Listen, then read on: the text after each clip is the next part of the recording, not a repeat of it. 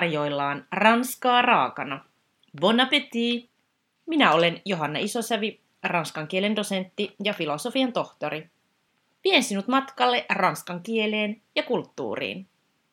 Allez, c'est parti! Tässä jaksossa vieraanani on alkusyksystä eläköitynyt Helsingin yliopiston ranskan professori Mervi Helkkula. Katsotaan tänään sekä menneiseen että tulevaan, millaisia ovat olleet vuodet Helsingin yliopistossa, entä mikä on Ranskan merkitys nyt ja tulevaisuudessa.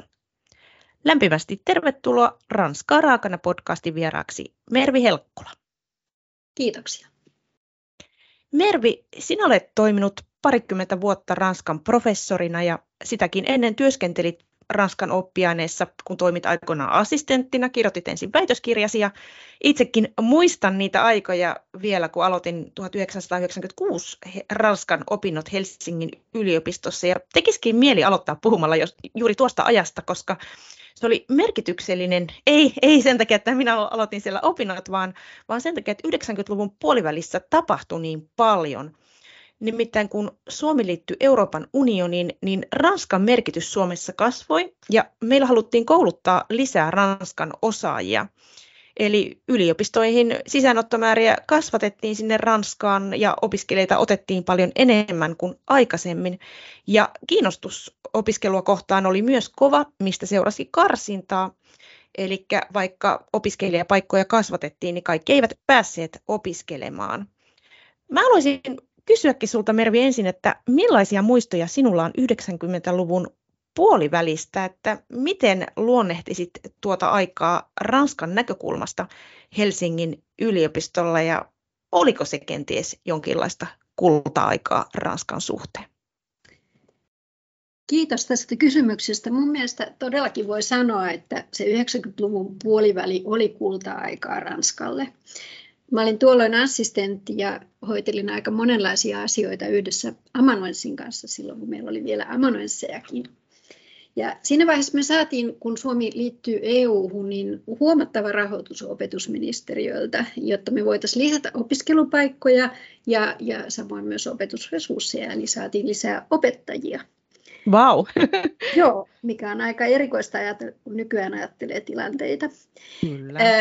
Yhteistyö kielikeskuksen kanssa oli silloin erittäin läheistä, eli osa tästä rahoituksesta meni myös kielikeskuksen kursseille. Okay. Meillä oli yhteisiä opettajia, jotka piti me, sekä meillä opetusta, että siellä kielikeskuksessa siellä oli semmoisia erityisiä EU- kursseja, EU-Ranska-kursseja, kokonaisia paketteja ja tota, kaikki sujuu todella hyvin. Tuossa vaiheessahan ei Ranskan kääntämistä opetettu Suomessa kuin Turun kääntäjän koulutuslaitoksesta, oliko se kääntäjäinstituutti vai mikä se nimi oli silloin. Eli nyt oli tarkoitus niin kuin myös Helsingissä ruveta kouluttamaan EU-kääntäjiä tai yleensä kääntäjiä, mutta ennen kaikkea ajatellen sitä Euroopan unionia. Tämä meidän tieteenala voi silloin erittäin hyvin ja meillä oli, niin kuin äsken sanoit, hakijoita erittäin runsaasti opiskelemaan pääaineenaan ranskaa tai romaanista filologiaa, mm. silloin vielä oli. En muista enää minä vuonna tämä nimi muuttui, mutta mm. romaaninen filologiahan tarkoitti käytännössä ranskan kieltä. Mm. Silloinhan myös tota, kouluissa lisättiin ranskan ja muidenkin kielten opetusta. Eli, eli siinä mielessä niin meillä oli valtavan hieno tilanne, että me saatiin hyvin valmistuneita, valmistautuneita opiskelijoita, joilla oli mm. kohtuullisen hyvä kielitaito, lähtötaito silloin, kun he aloittivat opintonsa meille. Aivan. Eli nämä tulevaisuuden näkymät, mitä meillä silloin oli, oli aika loistavat ja, ja tämä vaikutti siis kyllä meidän koko tunnelmaan aika pitkälle. Opiskelijoita oli paljon, opetushenkilökuntaa oli paljon, mutta myös tutkimus, tutkimusaktiivisuus oli aika hyvää silloin. Et muistan itse, kun tein silloin sit väitöskirjaa ja samaan aikaan sitten teki usea muukin, että me Joo. hyvin samoihin aikoihin sitten väiteltiin siinä vuosituhannen vaihteessa. Aivan. Olipa, olipa mielenkiintoista. Joo, vähän, vähän sillä haikeudella kuuntelee noita vuosia, että on se, on se tilanne muuttunut, mutta sukelletaan vieläkin syvemmälle menneisyyteen, että omat muistoni Helsingin yliopistosta ja Ranskasta alkaa tuosta 90-luvun puolivälistä, mutta sinu, sinulla on muistoja varhaisemmiltakin ajoilta, niin olisipa kiva kuulla, millaisia muistoja sinulla on, on, on, on menneestä yliopistossa esimerkiksi ihan omilta opiskeluajoilta tai urasi alkuvaiheelta, että millaista aikaa niin kuin se oli, että oli, oliko silloin kaikki paremmin kuin nykyään? Joo, no tietysti mm, muistot kultaantuvat, mm. mutta kyllä mä muistasin, että mä aloitin opintoni siis vuonna 1976 Helsingin yliopistossa ja tota, mun pääaine oli alun perin yleinen kirjallisuustiede ja estetiikka. Silloin mm. nämä oli vielä yhdessä nämä kirjallisuustiede ja estetiikka, jotka sitten myöhemmin eriytyi. Ja tota, mä halusin silloin opiskella myös jotain kieltä todella perinpohjaisesti, jotta mä pystyisin opiskelemaan tai lukemaan kirjallisuutta sillä kielellä mm. ja, ja tutustumaan sen maan kulttuuri- ja kirjallisuuteen. Mä valitsin sitten Ranskan. Ja tuota, Ranska oli niin mun sivuaine. Mm. Ja tota, eli, eli romaaninen filologia, niin kuin jo äsken kävi ilmi. Joo. Ja tota, sitten kävi niin, että siinä vaiheessa, kun mä tein Ranskan tai romaanisen filologian sivu laudaturtyötä, eli sivugradua, sivututkielmaa, sivuaineen tutkielmaa, niin nimityksiä on monta, kyllä. niin sitten kävi niin, että, että professori sanoi, että no tästä voisi tulla kyllä ihan pääaineen gradukin. Ja sitten mä vaihdoin pääaineen pääaineeksi Ranskan. Ja tuota, mä tein sitten kyllä myös yleisen kirjallisuustieteen tutkielman, eli silloin tehtiin kahdesta aineesta syventävät aina, jos halusi jatkaa jatko-opintoihin. Eli tämä oli niinku se kuvio, mutta jos mä ajattelen, että mitä mä muistan siitä, se oli mm. aika raskasta siinä mielessä mulle se aloitus, että mä olin lukenut vain lyhyen kurssin ranskaa koulussa, mm. lukiossa, ja mulla oli aikamoinen tekeminen siinä, että mä pystyn mm. saavuttamaan sen kielitaidon, jota niissä opinnoissa tarvittiin. Silloin musta tuntui, että oli vielä selkeämmin ehkä suuria eroja opiskelijoiden kielitaidon välillä kuin nykyään. No, en tiedä, mutta semmoinen tunne itsellä oli, kun mm. oli, oli juuri semmoinen opiskelija, jolla oli hyvin ikään kuin heikot lähtökohdat verrattuna mm. sellaisiin, jotka puhui sujuvasti ranskaa, ja mä en oikeastaan osannut sitä puhua ollenkaan, mutta kieliopin mm. hallitsin kohtuullisen hyvin. Aivan. Jos mä muistelen opettajia siltä ajalta, niin, niin ehkä eniten muistan, tai parhaat muistot on jääneet jossain mielessä öö, yhdestä ranskalaisesta lehtorista nimeltään Guy Betyn. Hän piti ensimmäisen vuoden kirjallisuuskurssia ja oli, oli semmoinen äärimmäisen sivistynyt ja innostava opettaja. Mm. Häntähän kutsuttiin yleensä Per Betyniksi, kun hänellä oli tämmöinen pappistausta. Hyvin persoonallinen henkilö. On aika huvittavaa, että mä oon sitten itse viimeiset kymmenen vuotta vai olisiko sitten suunnilleen kymmenen vuotta pitänyt tätä samaa kurssia, jota hän aikoinaan piti. Okei, okay, ympyrä sulkeutuu. Joo, ympyrä sulkeutuu. Mulla on kyllä hirveän hienoja muistoja opinnoistani 70-luvulta erityisesti. Vielä ne jatkui vähän 80-luvun puolelta. Tunnelma oli aika erilainen yliopistolla kuin nykyään, eli se akateeminen vapaus oli vielä sellaista hirveän niin kuin, arvostettua ja yleensä humanistiopiskelijat opiskeli sitä, mikä niitä kiinnosti, eikä mm. koko aika miettineet, että mistä on eniten hyötyä. Ja minäkin opiskelin kaikenlaista, mikä mua sattui kiinnostamaan, enkä ajatellut kauhean paljon tulevaisuutta. Eli romanisen filologia ja kirjallisuustieteen lisäksi mä opiskelin yleistä kielitiedettä, teoreettista filosofiaa ja sitten myös tiedotusoppia Valtsikan puolelta, eli siis nykyisen viestinnän edeltäjä oppiaineena. Italiaa mä opiskelin sitten vähän myöhemmin, kun mä olin jo melkein valmis. Ja tota, jos mä mietin, että ketkä opettajat mun mieleen jäänyt tämän Gibetynnin lisäksi, niin ehkä, ehkä mä muistan eniten näitä kirjallisuustieteen opettajia, Arne Kinnunen, Maija Lehtonen, Pekka Tammi ja Tarmo Kunnas. Mä, nämä voitaisiin mainita. Ja sitten myös tuolta teoreettisen filosofian puolelta muistan loistavia opettajia, kuten mm. Seppo Kivinen eli S. Albert Kivinen. Eli, eli kyllä minulla on hirveän hyviä muistoja opinnoistani. Mutta se, mistä mulla ei ole niin kauhean hyvä mm. muisto, on, on se poliittinen ilmapiiri.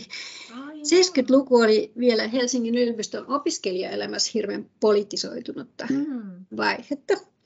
Ja nykyopiskelijat joskus, kun mä oon kertonut heille, että 70-luvulla mun opiskeluaikana, niin pidettiin aina luentojen alussa kovia palopuheita, jossa tota, niin. moitittiin joskus jopa opettajiakin ja opettajien vanhoillisuutta, mutta ennen kaikkea moitittiin kapitalismia, suurpääomaa mm. ja niin edelleen, ja puhuttiin Joo. yliopistodemokratian puolesta. Joo. Tämä poliittisuus oli sillä lailla aika negatiivinen asia myös, vaikka toki siinä oli hyvääkin, että, mm. että opiskelijaelämä oli jotenkin täysin politisoitunutta silloin. Aivan. Eli, eli tavallaan ne kaikki ainejärjestötkin oli niin kuin poliittisia propaganda mm. seuroja niin sanotusti. Ja tota, senpä takia sit esimerkiksi osakunnat ei toimineet 70-luvulla oikeastaan ollenkaan. Aivan. Ja sen takia mäkään en kauheasti osallistunut mihinkään ainejärjestöelämään. Ja Joo. se tarkoitti sitä, että oli aika yksinäinen. Että ei ollut mm. sellaista elämää niin kuin ehkä nykyään on. Aivan. Sitten 80-luvulla asiat alkoi kyllä muuttua, mutta silloinhan mä aloinkin olla sitten jo aika lailla ulkona yliopistosta. Mm. Eli mä valmistuin 83 maisteriksi. Ja sitten tota, mitä tulee jatkoon, niin sitten mä olin vähän aikaa muualla opettamassa. Ja 80-luvun puolivälissä mut sitten pyydettiin mukaan akatemian projektiin, joka tuli meidän ö, tieteenalalle. Se oli kontrastiivisen kielen tutkimushanke. Mm-hmm. Eli siinä meillä oli tavoitteena Ranskan ja Suomen vertailu ja erityisesti verbisemantiikan ja syntaksin vertailu. Mm. Ja sitä, siitä lähtien mä oikeastaan olen ollut sitten yliopistolla töissä. Eli tota, sitten mulla oli pitkä aika niin. ollut mm. apuraha, nuoren tutkijan apuraha, ja sitten mä siirryin assistentiksi. Ja sitten vuonna 2000 alkaen mä rupesin hoitaa professorin tehtävää. Siinä on kyllä pitkä pala historia. Joo, kiinnitti, kiinnitti huomiota, huomiota nämä luentojen alussa olevat palopuheet. Joo, ei voisi kyllä oikein enää kuvitella, mutta jännä nähdä, että mennäänkö joskus taas siihen suuntaan. Niin, sanonpa muuta, joo. Aina se historia välillä toistaakin itseään jossain niin. muodossa. No ollaan käyty läpi menneisyyttä, siirrytään vähän lähemmäksi nykyisyyttä että yliopistolla, kuten yhteiskunnassa, on tapahtunut tosi paljon muutoksia, jos ajatellaan ihan tätä 2000-lukua. Ja 2010 hän oli sitten iso yliopistouudistuskin, ei mennä ihan vielä siihen, mutta jos ajatellaan, ajatellaan että 90-luvun puolivälissä alkoi nämä kultaiset vuodet, niin tota, jatkuko, niin miten pitkään se Ranskan nousu jatkuu, että jatkuko se vielä siinä 2000-luvun alussa vai rupesiko se jo tasaantumaan?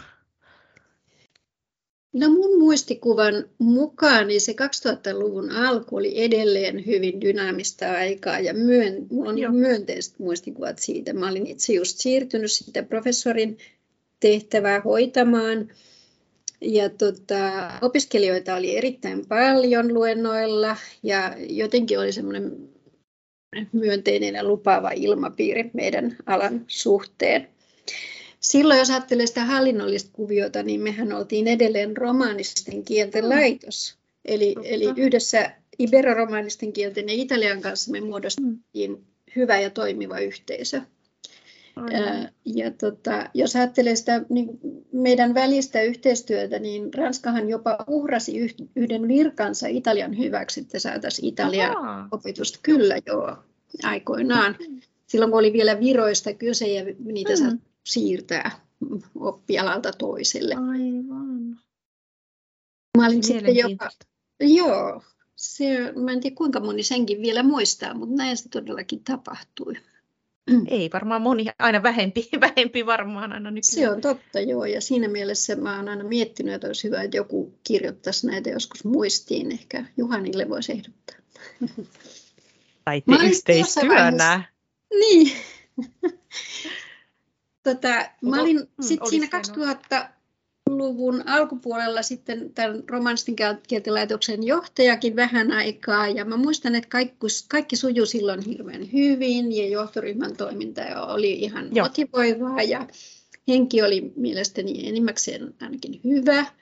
Mm. Ja amanuanssin työpanoks riitti hyvä, hyvin niin kuin näiden opintohallinnollisten asioiden hoitoon. Jos mä ajattelen omaa tutkimusta, niin, niin 2000-luvun alkuvuodet on mulle ollut kaikkein parasta aikaa. Eli tota, silloin syntyi kaikenlaisia yhteistyökuvioita ja oli suunnitelmia tulevaisuutta varten. Vaikka Joo. toisaalta mun on pakko myöntää, että kun mä suoraan assistentista joudun siihen professorin pestiin, mm. niin olihan se aika vaativaa silloin aluksi Kyllä. Ihan varmasti.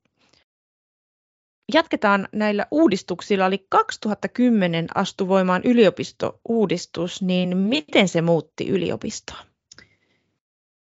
Todellakin paljon mun mielestä mun kokemuksen mukaan. Eli vuodet 2009 ja 2010 oli semmoisia niin kuin kohtia, joissa tapahtui hirveän paljon.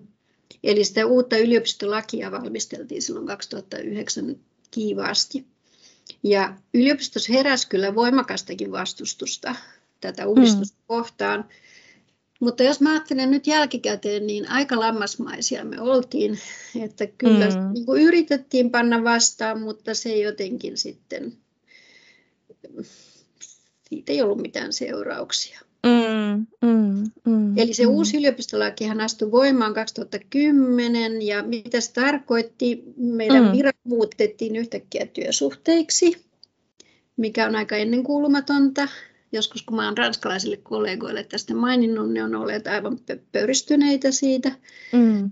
Sitten tästä demokraattisesta hallintomallista, joka oli yliopistoon saatu kuitenkin ei nyt niin hirveän pitkää aikaa aikaisemmin, niin siitä tulikin yhtäkkiä tämmöistä ylhäältä alas toimivaa johtajavaltaista mm. materialismia, jos nyt voi suoraan mm. sanoa.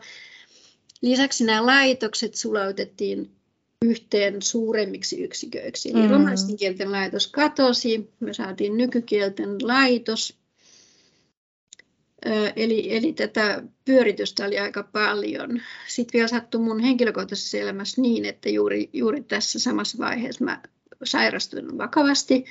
Mm. Eli, eli elämä oli aika myllerryksessä sekä niin kuin työn osalta että omassa elämässä, henkilökohtaisessa Kyllä. elämässä. No tästä kuitenkin päästiin mun mielestä sillä hyvin eteenpäin, että se nykykielten laitos alkoi vähitellen niin kuin toimimaan kohtuullisen hyvin ja tieteenalat kuitenkin säilytti vielä oman mm. näisyytensä ja identiteettinsä. Aivan. Mutta eivätpä ne muutokset siihen jääneet, kun Helsingin yliopistossa toteutettiin vuonna 2016 Iso pyörä-niminen uudistus. Mervi, mistä siellä oli kyse ja miten itse koit tuon ajan? No, täytyy sanoa, että se oli, se oli kyllä raskasta aikaa. Mm. Eli sitä isopyöräuudistusta alettiin, siitä alettiin puhua aika pian jo sen uuden yliopistolain voimaantulon jälkeen. Ja siinähän sitten myllerrettiin taas tämä yliopiston organisaatio perinpohjin. Eli juuri kun oli ehditty tottua mm. vähän siihen edellisen reformin aikaansaannoksiin, niin, niin sitten tota, jälleen kerran pantiin kaikki uusiksi. Ja samaan aikaan tuli nämä valtavat säästötarpeet. Eli silloinhan tuli tämä, että yhtäkkiä yliopiston rahoitus pieneni huomattavasti ja meidän tiedekunnan kai erityisen paljon. Mm. 2016 irtisanottiin ihmisiä sehän oli nyt helpompaa, kun ei ollut enää virkamiehistä mm. kyse, vaan vain työsuhteisista ihmisistä. Mm. Se, oli, se oli kamala aika. Mm. Mm. Se iso pyöräuudistus, niin mun mielestä sen keskeinen ajatus oli tämä, että suuri on kaunista. Eli kaikista yksiköistä ja kokonaisuuksista pyrittiin tekemään valtavan isoja. Mm. Eli silloin nämä meidän tieteenalat tavallaan menetti itsenäisyytensä, kun luotiin nämä koulutusohjelmat, eli nämä kandiamaisteriohjelmat, jotka nyt on edelleen olemassa.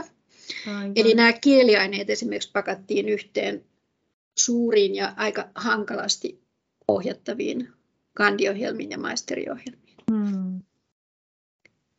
Koko kielenkäyttö muuttui ja alettiin puhua osaamistavoitteista ja opintosuunnista sen sijaan, että olisi puhuttu tieteenalasta tai, tai hmm. oppiaineesta. Sanat pääaine ja sivuaine poistettiin käytöstä, silti niitä kaikki käyttävät edelleen. Mm, kyllä. Ei edes saanut puhua enää oppiaineesta, vaan piti puhua just siitä tieteenalasta. Mm. Tutkintovaatimuksista tuli opintosuunnitelma ja opetuksesta opetussuunnitelma.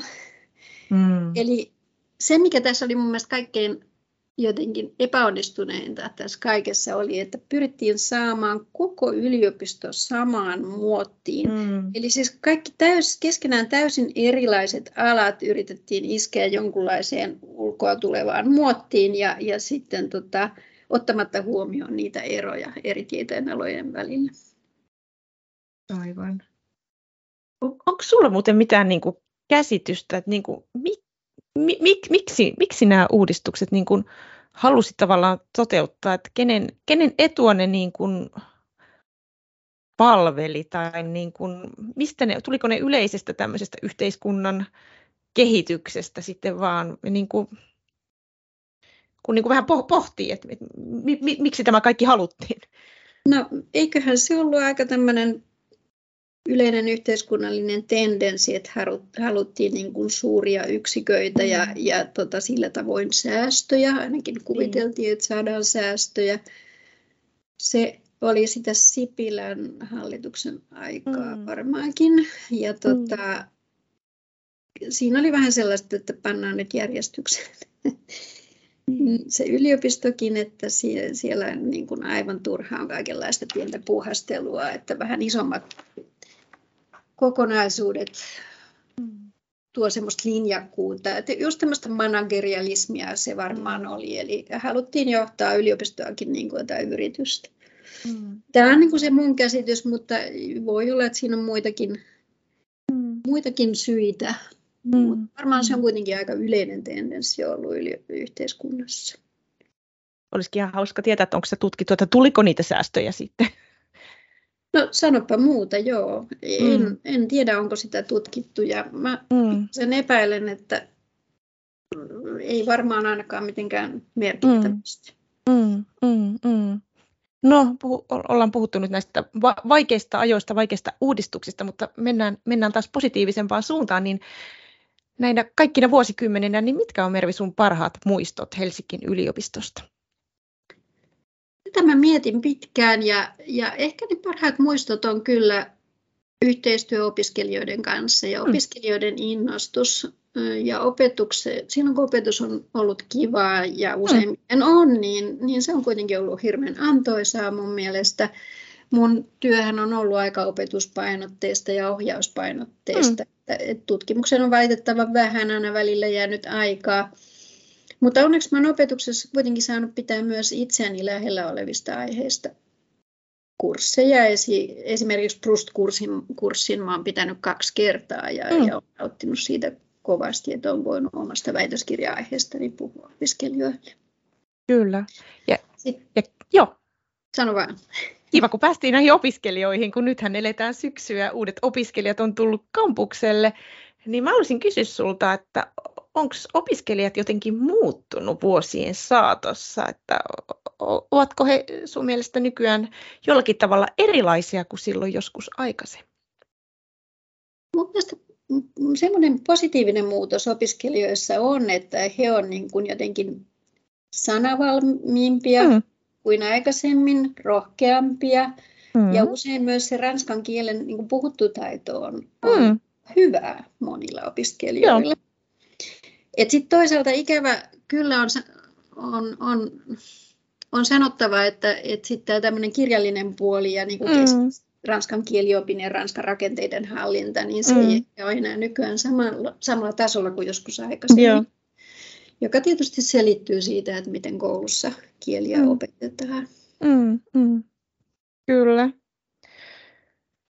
Vähän viittasitkin jo tutkimukseen, niin millaista tutkimusta sinä olet urallasi tehnyt ranskan kieleen ja kirjallisuuteen liittyen? No mun tutkimus on aika pitkälle keskittynyt tämmöiseen kielen tutkimuksen ja kirjallisuuden tutkimuksen väliseen alueeseen. Jotkut voisivat kutsua sitä tyylin tutkimukseksi, mutta en ole ihan varma, onko se hirveän hy- mm. hyvin kuvaava mm, termi. Mutta siis minua on aina kiinnostanut kirjallisuuden tapa käyttää kieltä. Miten, mm. miten kirjallisuus uudistaa kieltä, miten se myös rikkoo kielen rajoja. Mm. Ja jos Ranska ajattelee, niin esimerkkinä voi mainita sen, että miten kaunokirjallisuudessa saatetaan käyttää Ranskan aikamuotoja, joka on aika hieno systeemi niin kuin mm. hyvin luovalla ja, ja poikkeuksellisella tavalla. Joo. Eli tota, mun väitöskirjatutkimushan oli just tämmöistä, jossa mä yhdistin, yhdistin kielitieteellistä lähestymistapaa narratologiseen ö, tarkasteluun.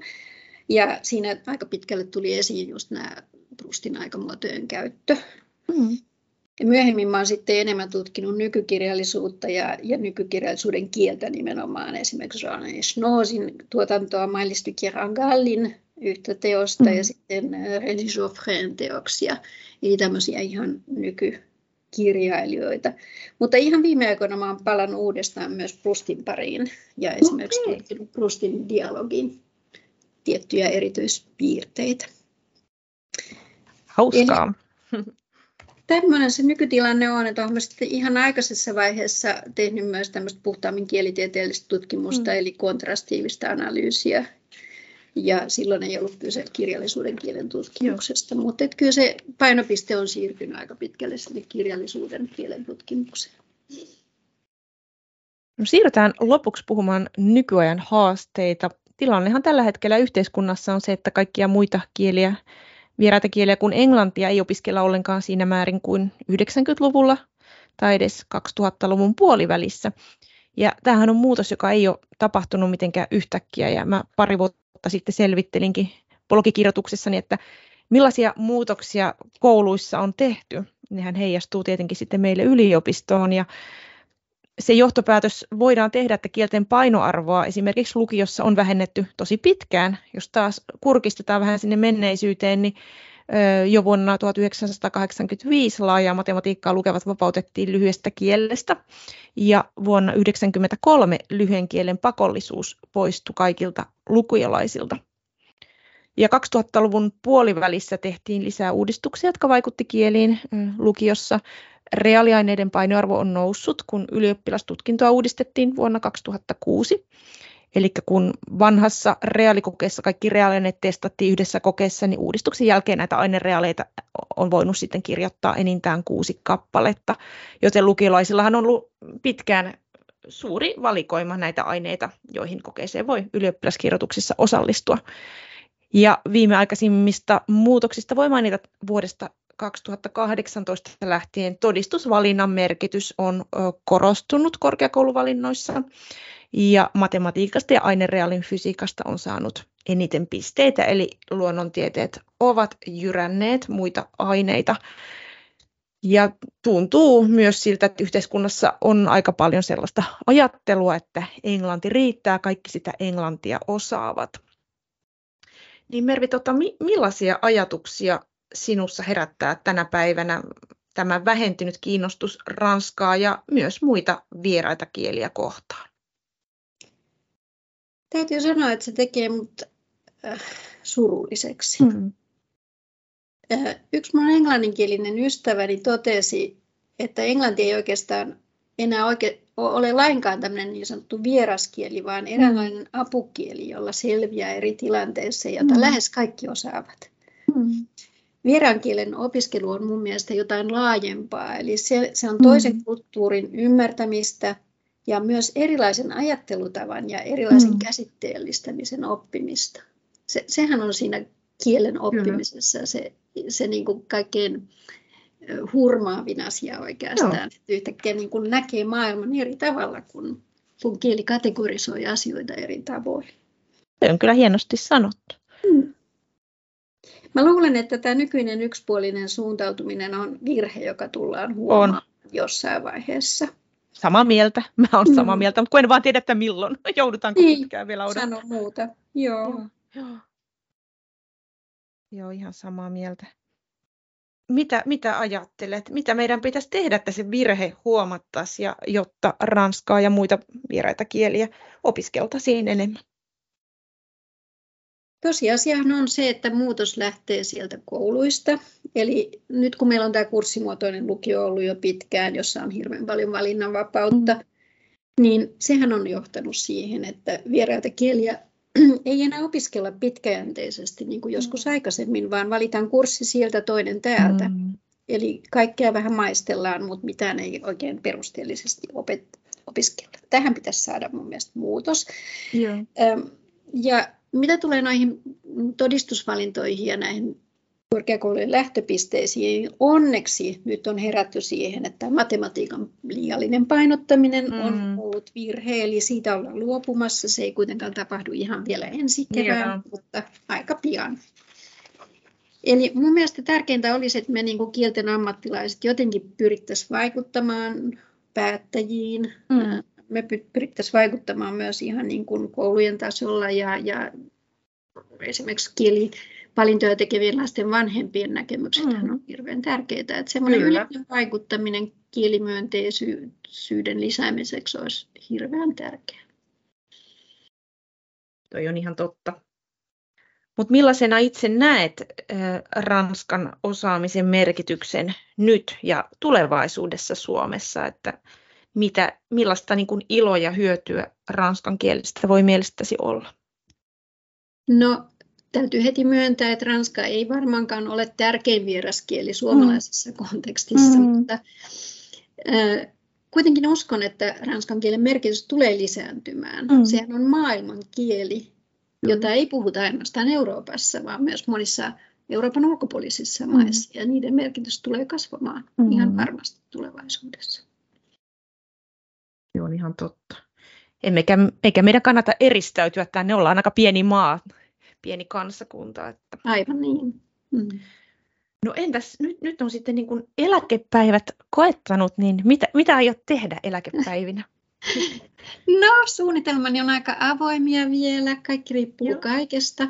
Toki pyrin ö, jatkamaan tutkimuksen tekemistä, kaikenlaisia suunnitelmia on olemassa. Mm nyt olisi enemmän aikaa siihen. Pitää toivoa, että energia riittää. Mm-hmm. Ja sitten onhan mulla edelleen ohjattavia sekä jatko-opiskelijoita, että jonkun verran myös ihan maisteritutkielman tekeviä, maisterin tutkielman tekijöitä. Mutta sitten mä toivon, että mulla on aikaa myös matkustaa vähän enemmän mm-hmm. ja en vielä tiedä ihan minne, mutta mm-hmm. aika näyttää varmaan senkin.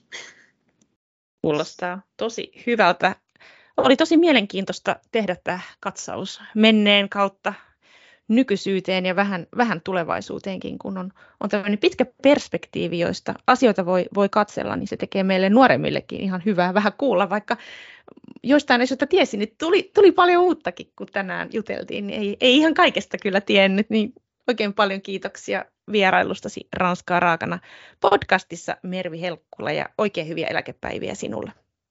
Kiitos oikein paljon Johanna ja kiitos kutsusta.